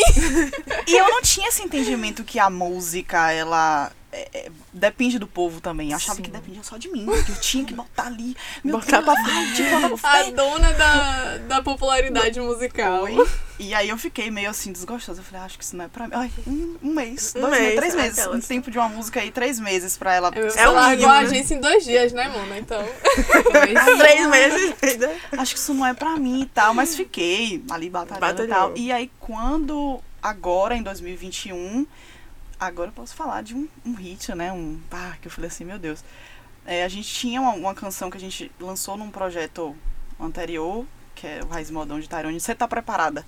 Que todo mundo acreditava na música, que ia chegar no Raiz Modão com tudo, mas é, não, não- ainda não tinha acontecido. Foi quando a gente fez a parceria com Marília Mendonça. E aí foi assim, alcançamos números que a gente queria, mas a gente não Esperava. esperava. Era uma coisa assim, porra, isso aí vai ser assim, absurdo pra gente. A gente teve primeiro Edilene, que não foi a um nível assim, ah, Edilene. Edilene, Edilene chegou num CD promocional, não foi lançado pela gravadora, ela já começou a dar faísca, a gravadora pegou, lançou, e aí tivemos um, um- um resultado bem bacana, e aí posteriormente fizemos o Na Dose Certa, que inclusive foi um projeto de name é, feito por mim, é, junto com Carol na parte de layout, e aí veio Você Tá Preparada, que eu falei assim, meu Deus, eu, eu enquanto comunicóloga nunca tinha alcançado números nesse nível, assim. E aí até hoje ela tá aí, o projeto como um hit. todo. Deu o nosso hit. E a gente é muito grato, não só por toda a construção que a gente fez com todo o time, né, da Salvador, da, do, do- da Universal Music e tal, mas pela parceria com Marília, que foi assim pra gente imprescindível pra que a música alcançasse o sucesso que tem hoje. Total. E na Entrelaço, pra mim, todo mundo é sucesso. Todos os artistas que passaram pela gente, com todos, toda a sua né, bagagem. com- Eu sou mãe. Babando ovo. Né, eu, né, eu quero abraçar todo mundo. É assim, para mim, todos os artistas que passam pela Entrelaço com seus anseios e, e às vezes até com às vezes, é pouco poder de investimento, mas muito sonho, muito desejo e muita vontade. Todos que passaram. Eu fico são- emocionada, gente. Porque eu tô numa fase assim emocionada com a artista independente. Be- Com a... Beatriz tá Inclusive, chorando. spoiler. Institucional. Eu tô chorando com post intu- institucional. Eu falei, caralho, o business chegou, viu? Inclusive, spoiler, Entrelaços vai ser uma das parceiras do segundo ciclo da comunidade São por Elas. Que a gente só Então- lança parceria com as melhores. É sobre isso. Vem aí, real. Vem aí, real. Né, E falando em spoiler, que as, as minhas vão me matar. Winnie e Jéssica, me desculpem. Vocês não sabem que eu sou isso. Eu sou, eu sou uma pessoa meio assim, sem noção. Decidi. Comunicóloga. Eu, gente, eu sou muito competente no meu trabalho, mas assim, na minha vida eu sou um pouco doida. É, a gente ainda tá estruturando o lance da gente passar a compartilhar conteúdo de forma, né, monetizada. Então, foi um spoiler aqui do que vai acontecer. Então, Winnie e Jéssica aconteceu, mas assim, gente, Tá vão lá, lá no Instagram da gente que a gente vai fazer um negócio Vem aí, estruturado, aí, certo? vem Vem aí. aí. E eu super indico, assim. Total. Todos os cursos Todas- que eu ah. fiz, eu sempre indiquei as meninas da Entrelaço. E a galera acompanha o conteúdo, porque são conteúdos que você não vê Uhum. qualquer pessoa fazendo. E elas vão bem profundo. Exatamente. Não é aquela coisa superficial, elas vão Carrossel profundo e explicam carrossel. bastante. Então, assim, os meus alunos são fãs número um. A galera acompanha de carteirinha mesmo. E eu amo que os Sabe? alunos de lá, eles são muito aplicados, porque, tipo, se ela fala assim, siga não sei quem, eles não seguem. tipo, sem, dia seguinte, assim, de oficina de Liza, três, quatro, cinco seguidores, aí eu, Liza Eu vai ter sempre que falar de mim né? na Eu sempre oficina. Já tem uma, uma listinha, assim, da galera que a gente indica, das parcerias. Eu amo. Porque vale a pena, gente. Porque a gente se constrói junto, né? Então, é isso, tá sempre indicando, tá sempre recomendando um ao outro. Não Ayana, fora, chegou Ela o tá- seu momento. Ela está aqui treinando. Agora a gente vai fazer um, um negócio pra você, tá bom? Tá bom? Aí a cara dela de desconfiada. Ó, quando a gente falar, você bate palma. Quando todo mundo começar a falar, você bate palma também. Vai, A mamãe. gente vai pro momento. Não, quem vê close não vê corre. Cada uma de nós vai falar um momento assim de suor, de, de corre, que ninguém imagina, né? o- Por trás do close. Então, Faltou aqui na cabeça agora. Falei, vai que eu vou vou, pensar. é, vou começar com o meu. Quem vê, quem vê close não vê corre. É, com- comuniquei isso, né? Falei sobre isso. O lançamento foi muito massa. Eu fiz o lançamento de é, Mães da Quarentena, inclusive com Liza, Sim. de Amanda Rosa, Dança do Viver, que foi um projeto muito lindo. Inclusive foi o primeiro patrocínio, assim, da, da carreira de Amanda, que, que é uma artista que já tem um tempo aí na cena, cinco anos e tal. E aí eu cheguei na carreira dela, consegui algumas coisas e tal. Mas ninguém sabe que por trás era apenas eu. Era eu e Deus, pô. É, Eu fiz, Eu e Deus, pô, eu fiz eu Deus. comercial, que eu fiz a prospecção. Eu fiz produção executiva, eu fiz produção local de set. Eu fiz assessoria de imprensa, eu fiz estratégia. Eu fiz inclusive as postagens do Instagram. Porque a Amanda mãe recente, entendeu? As DMs. E ainda respondi a gente, porque a mãe, a Amanda mãe recente estava com o bebê. Que na- no- a gente fez uma ação com audição, que na audição perguntaram a ela, foram jornalistas e tal. Aí o jornalista perguntou, e aí, como foi esse processo todo? Aí ela, não sei, Isso. não sei como foi esse processo. Meu, Exatamente. Aí agora é seu momento, aí né, a gente bate palma. Ai, vamos ver aqui, não sei, pensando rápido. É, teve um, um momento, né, que a gente leu um, bastante close pagode para elas. Deu um close quando a gente foi aprovada no programa Unidas. A gente saiu um monte de matéria, a gente deu um close bacana. Mas mal sabem as pessoas que a gente estava assim, dilacerada, pensando em desistir. Porque, tipo, depois do lançamento da minissérie, aí a gente meio que voltou pra estacar zero, sabe? Então, a gente meio que, tipo, lançamos a minissérie com patrocínio, foi massa. E aí? E depois? Esse e um- agora? Depois. A gente redesenhou toda a nossa estratégia, assim, a gente sempre quis ser essa produção, essa produtora de conteúdo, essa, essa, essa plataforma que vai conectar, informar, que vai ser essa rede realmente entre artistas, entre público e entre esse anseio, né, que é ver mulher no pagode, que é ver mulher representando nesse lugar, que ainda é um lugar super escasso, que a gente ainda não tem o lugar que a gente merece, que as mulheres merecem, e o protagonismo que a gente busca. Então a gente cresce com esse objetivo, mas aí a gente chega no momento que a gente, pô, a gente tem que redesenhar todo o nosso modelo de negócio agora, porque a gente não vai conseguir sobreviver disso. e aí, eis que surge, surgiu, né, um batalhão de coisas depois disso. Então abriu portas, inclusive, pra gente estar aqui gravando esse podcast e trazendo essas ideias e visões pra vocês. Então, quem vê close realmente não, Não, não, é corre. não vê corre. Vocês, meninas. Rapaz, assim, eu acho que o, o momento principal dessa questão de ver close e não ver corre foi a, a questão do workshop. Porque, assim, o workshop é só eu e Francine. Então, não tinha, não tinha ninguém por trás.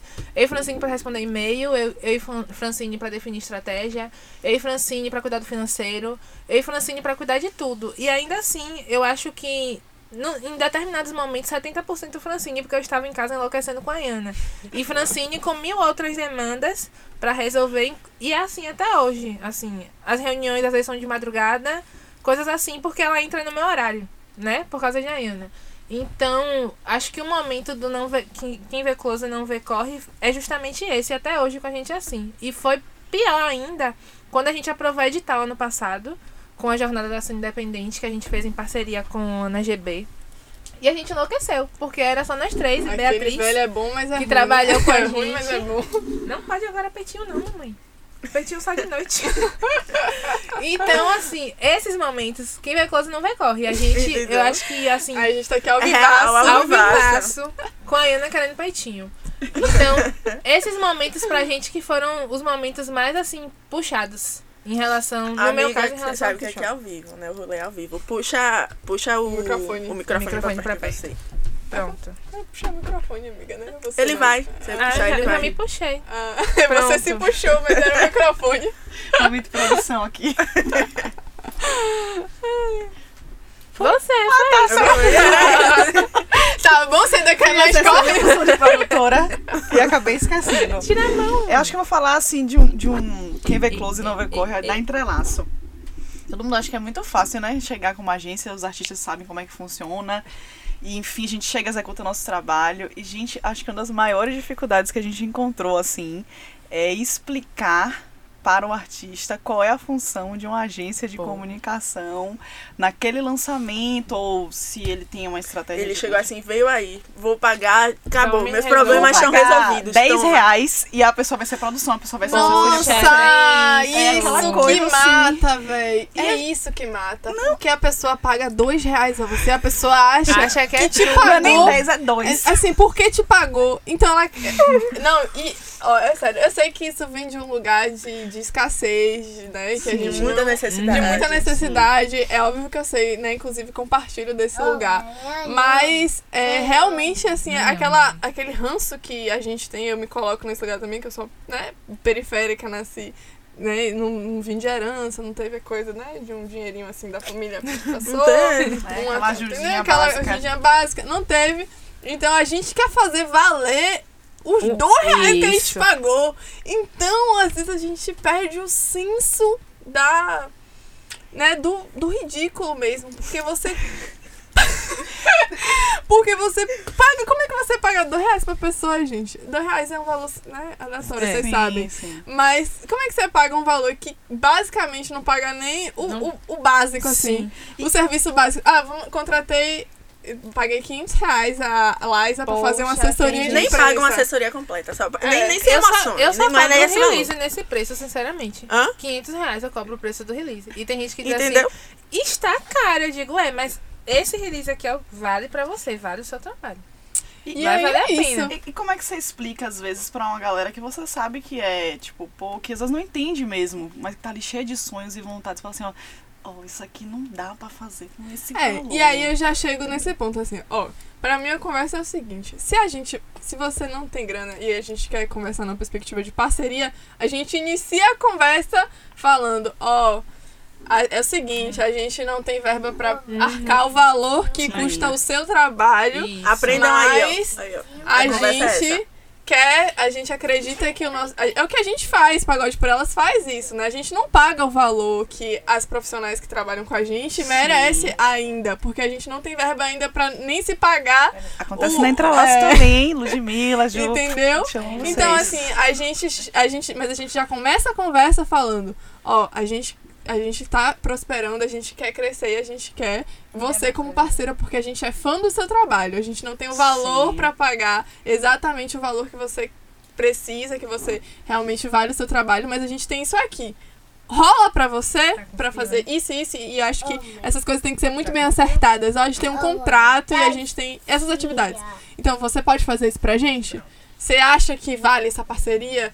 Né? Além da- das contrapartidas que a gente pode pensar em outras contrapartidas que não vão ser monetárias, que não vão ser em dinheiro, mas vão valer tanto a pena, né? Quanto muitas vezes a depender do formato da parceria. Então é isso. Não é tipo, pô, Estabelecer o preço da respeita, né? Mas Você já começa falando de parceria ou você realmente. ou Paga o você- valor que vale as coisas. Às vezes você tem essa conversa totalmente coerente com o cliente, não, vai ser assim, dessa forma, parceria e tal, aí o cliente vira pra você, sei lá, meia-noite, fala, não, mas eu achei que isso aqui era assim, aí você fica assim, meu Deus, o que é que eu vou fazer? Isso é um quem vai close não vai corre de É, de isso agência.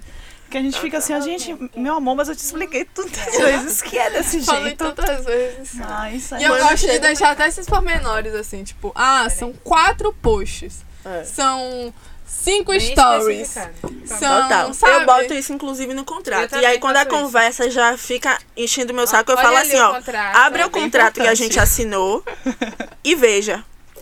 Porque eu já passei por situações que eu fico, gente, não. Aqui não é o time trabalha enquanto eles dormem. da manhã, É, Eu não total. respondo. Tipo assim, são, são Mas já casos e respondeu. casos. Já teve uma fase e já São respondeu. casos e casos, assim. Tem casos. Ó, gente, peitinho ao vivo aqui, tá? Tá. Peitinho ao vivo. Há casos A e Ana casos, quer o peitinho assim. dela, então vocês que lutem. Mas é, tem situação de cliente que às vezes eu acabo respondendo porque é um, é um cliente muito parceiro. Passei por isso Sim. recentemente, inclusive. E às vezes é- é uma, realmente uma urgência. Um cliente que Um em um trabalha milhão, o dia né? todo, que é pai, o cara é artista, é pedreiro, sacou? E só chega em casa perto da uma hora da manhã. Então eu disse, pô, sabe? Eu vou abrir um adendo aqui pra esse cliente porque o cara, sabe, é correria. Mas tem gente folgada que eu não respondo. Ah, meu filho, você vai esperar aí até 9 horas da manhã, horário que é o meu comercial. horário comercial. A gente conversa. Exatamente. É sobre. E aí, vamos pro momento som por elas. E é sobre. Momentos são por elas, vocês já sabem, né? O nome lindíssimo da nossa A comunidade, maravilhosa. Uma palhinha do que que é. E aí a gente vai perguntar coisas especificamente sobre mulher na música.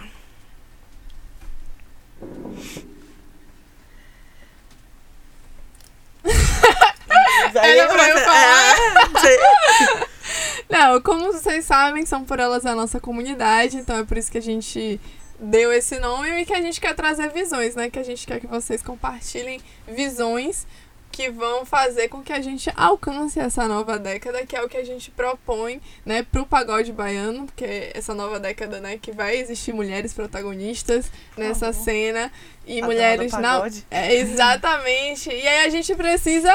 A gente entendeu em algum momento, né, que a gente precisava é, ir pra base, né? Pensar essa estrutura machista dominada por homens, desde a produção, em todo o, a cena musical.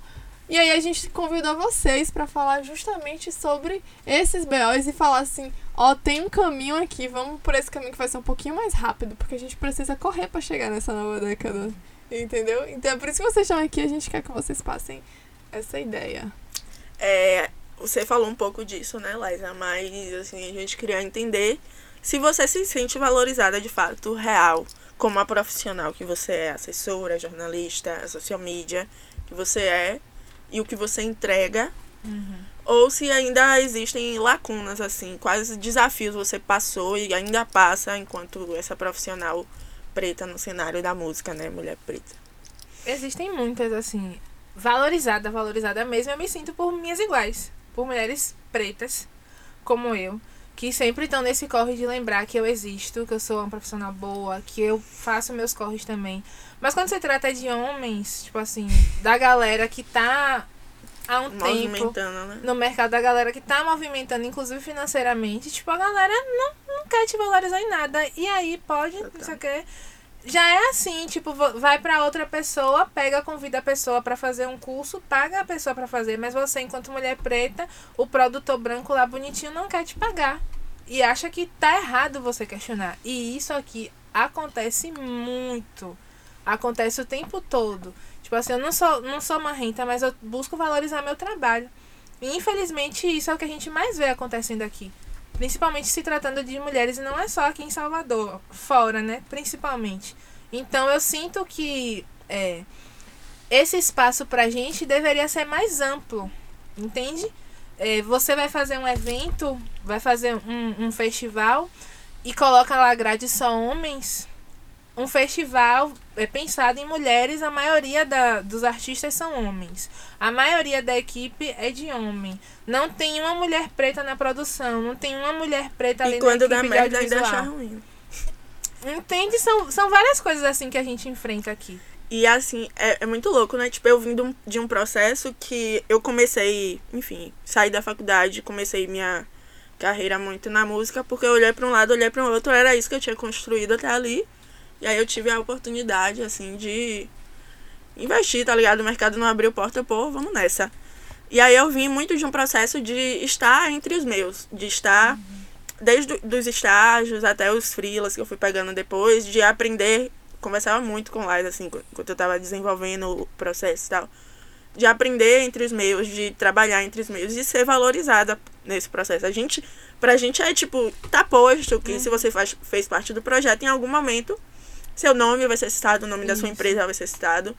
E aí eu fiz esse processo inverso, né? Ano passado eu peguei um cliente, depois de muitos anos sem lidar com um- uma pessoa branca, assim, um homem branco que bagunçou meu mundo de várias formas, assim, sabe? De, tipo, a ponto do. O projeto foi lançado em momento nenhum. Foi citado que eu estava naquela Né, que- produção, sabe? Beatriz E- me ligar chorando, gente. Tipo, eu sabe? nunca- A pessoa me botou pra chorar. pra eu chorar. Eu não chorei no É, meu TCC. Não é de chorar, não, viu? Foi E é, e é muito louco, né? Porque a gente, tipo, pra gente é algo muito posto. Mulher, Uhum. é, comunidade preta, a gente sabe valorizar as pessoas. Porque a gente sabe também a o que é gente- não a ser gente sabe valorizado. as dores que é de não ser, Ser valorizado. valorizado, Então a gente exato. sempre busca fazer pelo outro o que a gente gostaria que fosse feito conosco. Total. Mas essa galera, infelizmente, não tem essa esse start. Você falou isso agora, eu me lembrei de uma coisa, por exemplo. No lançamento de Diogo, se você for lá na assessoria, não tem meu nome lá. De que fez a assessoria. Tem o nome do assessor dele atual. Mas eu estava ali na equipe, meu nome não tá lá. E se eu for questionar, eu vou ser taxada como invejosa. Eu vou ser taxada como problemática, porque na época eu estarrei mesmo na internet a situação. Beleza que a gente já conversou, que ele me pagou o que devia e tudo. Mas eu nunca ouvi umas sinceras desculpas, assim, por parte da pessoa que De, causou de entender a o- situação, entende? Por parte dele, sim. A gente conversou, é, ele pagou o que faltava, etc. Mas meu nome não tá lá. Mas sabe, assim, uma, uma coisa que me deixa feliz nisso tudo é que, independente de qualquer situação, ele pode ir no inferno. Que vão dizer, foi Laísa Gabriela que fez isso aí. Então, assim, sabe? É sobre isso, meu nome tá Que eu ali. tenho quem me Eu reconheça. sei o que eu fiz. Eu posso não ter sido valorizada por uma produção branca escrota, sabe? Que eu não vou citar nomes porque eu não quero receber processos. E ainda que eu receba esses processos, eu tenho prova das coisas porque eu guardo conversas. Mas, é, meu nome deveria estar ali. Sacou? Isso é uma coisa que, como mulher preta, que sabe o que fez, que sabe as milhares de ligações, a agonia, o inferno que foi na minha vida naquela época, sabe? Pra dar conta de tudo aquilo que estava acontecendo. Fechar a matéria com jornalista de tudo que é lugar, até gente de Nova York me ligando. Então, dói às vezes quando eu lembro disso ou quando alguém fala sobre isso comigo. Agora eu consigo falar de uma Com forma tranquila sabe? Mas às vezes quando eu vou ver alguma coisa assim, que a gente acaba revisitando e que aí foi Porque faz parte também da sua história, alguém do que seu comentou legado. comigo isso, você sabia que seu nome não tá lá? Eu disse, rapaz, eu nunca, nunca reparei. No dia que eu fui pesquisar, de fato, que eu fui lá nas coisas ver, não tinha meu nome na assessoria. Tem o nome do outro assessor. Mas não tem meu nome lá, mas eu fiz parte daquilo Foda. ali. Entende? Ele não construiu aquilo ali sozinho. Eu tenho, tenho tudo salvo lá, tenho tudo guardado que eu enviei, que eu fiz, os contatos que eu fiz, tenho tudo ainda. Mas meu nome não tá lá. Então, é uma queixa, tipo assim, que eu tenho, que eu acho que isso não deveria existir. Eu acho que a gente tem que, que dar, É o básico. dar os louros de quem merece os louros. Então, isso é muito comum.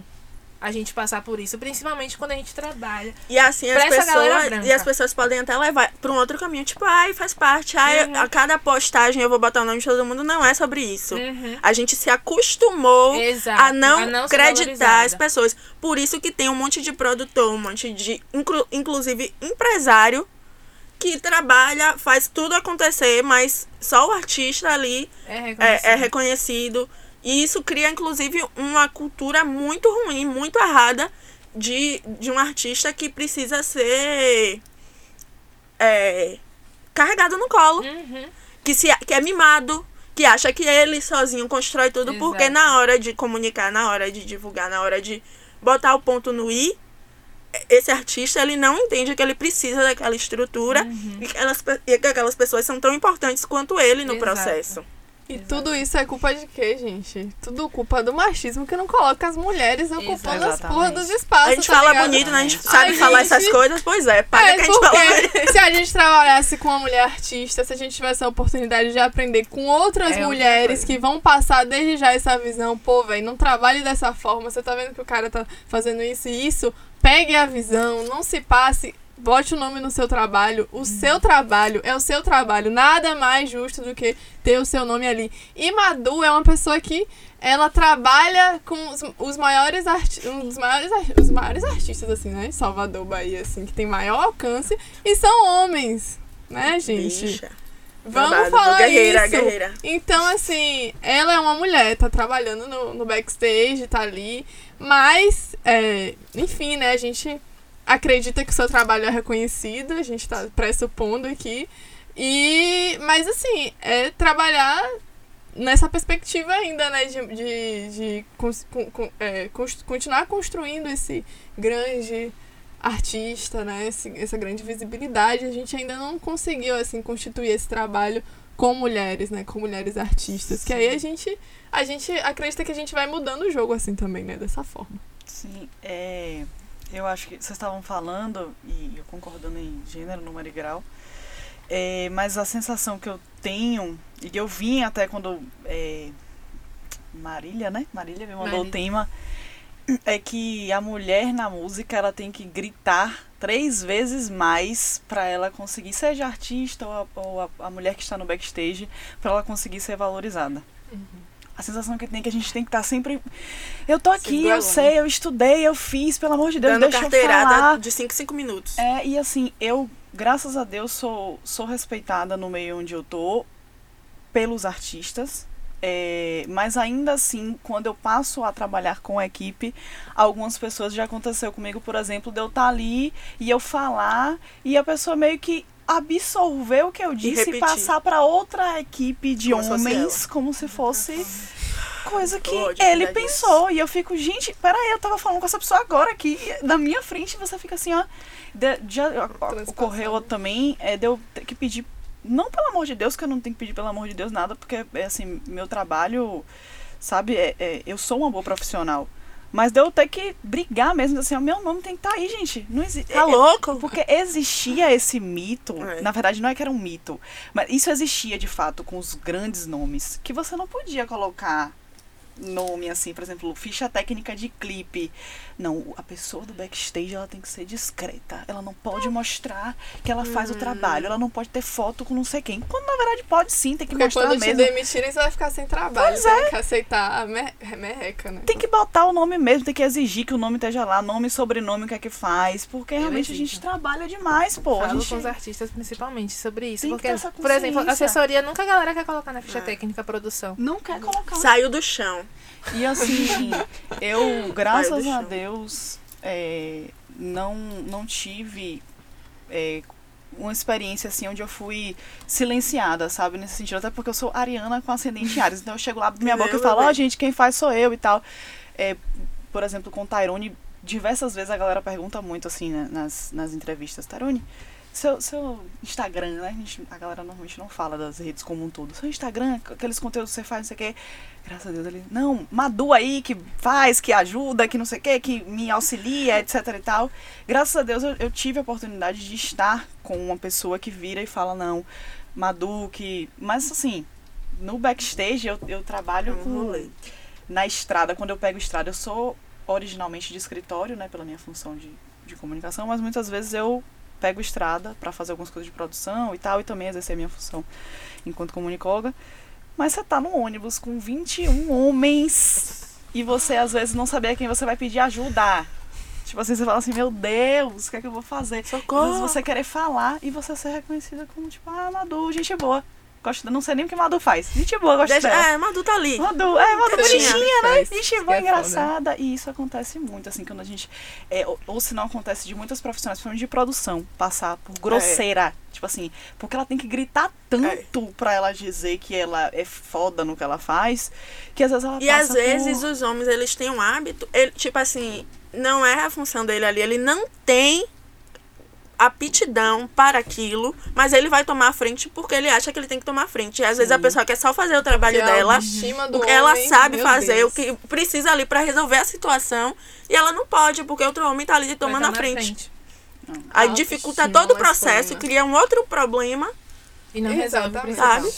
Estamos caminhando para o final, né, Bia? Estamos É caminhando isto, para o final. não chorem. Parece Antes de que- chorar, se inscrevam no canal. Pelo amor. Gente, apoia a gente, dá o like, compartilha pro amigo. Pega esse link, aperta ali no botão compartilhar. Manda no grupo de zap da família. Fala assim, ó, que conversa massa. Da Olha ali a filha de Baratino, rapaz. Vai a filha de Baratino. Bara, gratidão pelos ensinamentos. Viu, Bara?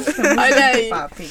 E esse programa tem apoio financeiro, né? Do Prêmio Cultura na Palma da Mão, Programa Aldir Blanc, Bahia, Secretaria de Cultura, Governo do Estado da Bahia, Secretaria Especial da Cultura, Ministério do Turismo e Governo Federal. E é isso, né? Somos muito gratas a todos os nossos parceiros, Liza, Madu, Taliba, Marília, Tony e todos os outros que não Nossa estão equipe aqui. é Nossa equipe, equipe maravilhosa. É, a equipe que não tá aqui também, né? Que é Bia Bem, Sofia, Sofia, Karen. Karen. Então, galera que tá fazendo outras coisas. Eu sou puxa saco da Entrelaço, então Winnie, Jéssica, Ludmilla, Ju, vocês estão aqui comigo, tá? Suas lindas, todas coração. aqui, gente. E com essa eu me despeço. Vou passar o microfone pras garotas se despedirem também, mas quem quiser ir tomar um cravinho mais tarde, tá? Eu vou tomar um cavinho, hein, gente? É isso, não tenho muito o que dizer não. Quero agradecer a vocês pelo convite. É, fiquei muito feliz. Hoje acabei me, me. Como é que eu posso dizer?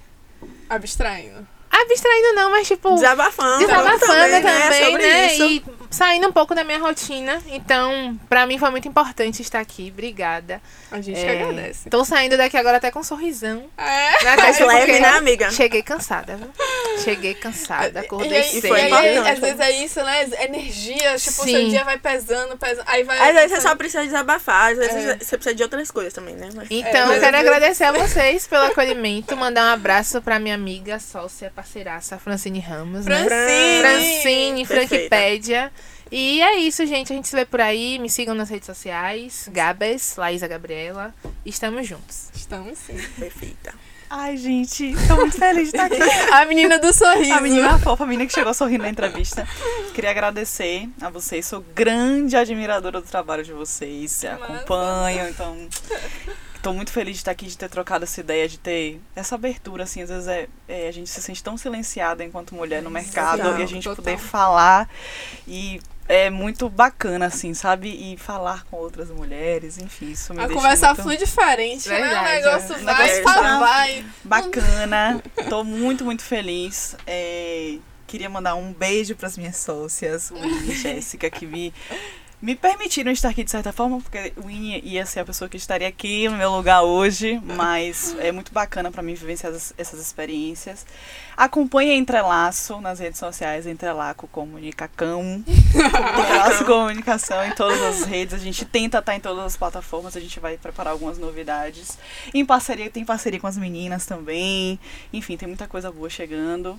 E as coisas da Salvador Produções, vocês vão acompanhando aí, vocês já sabem, tá? Tarônia da Santana, Aquelas Paula, coisas, galera. aquelas papos. coisas. Aí quando vocês verem, vocês vão saber que Madu passou por ali. Madu, mulher que trabalha pra caralho.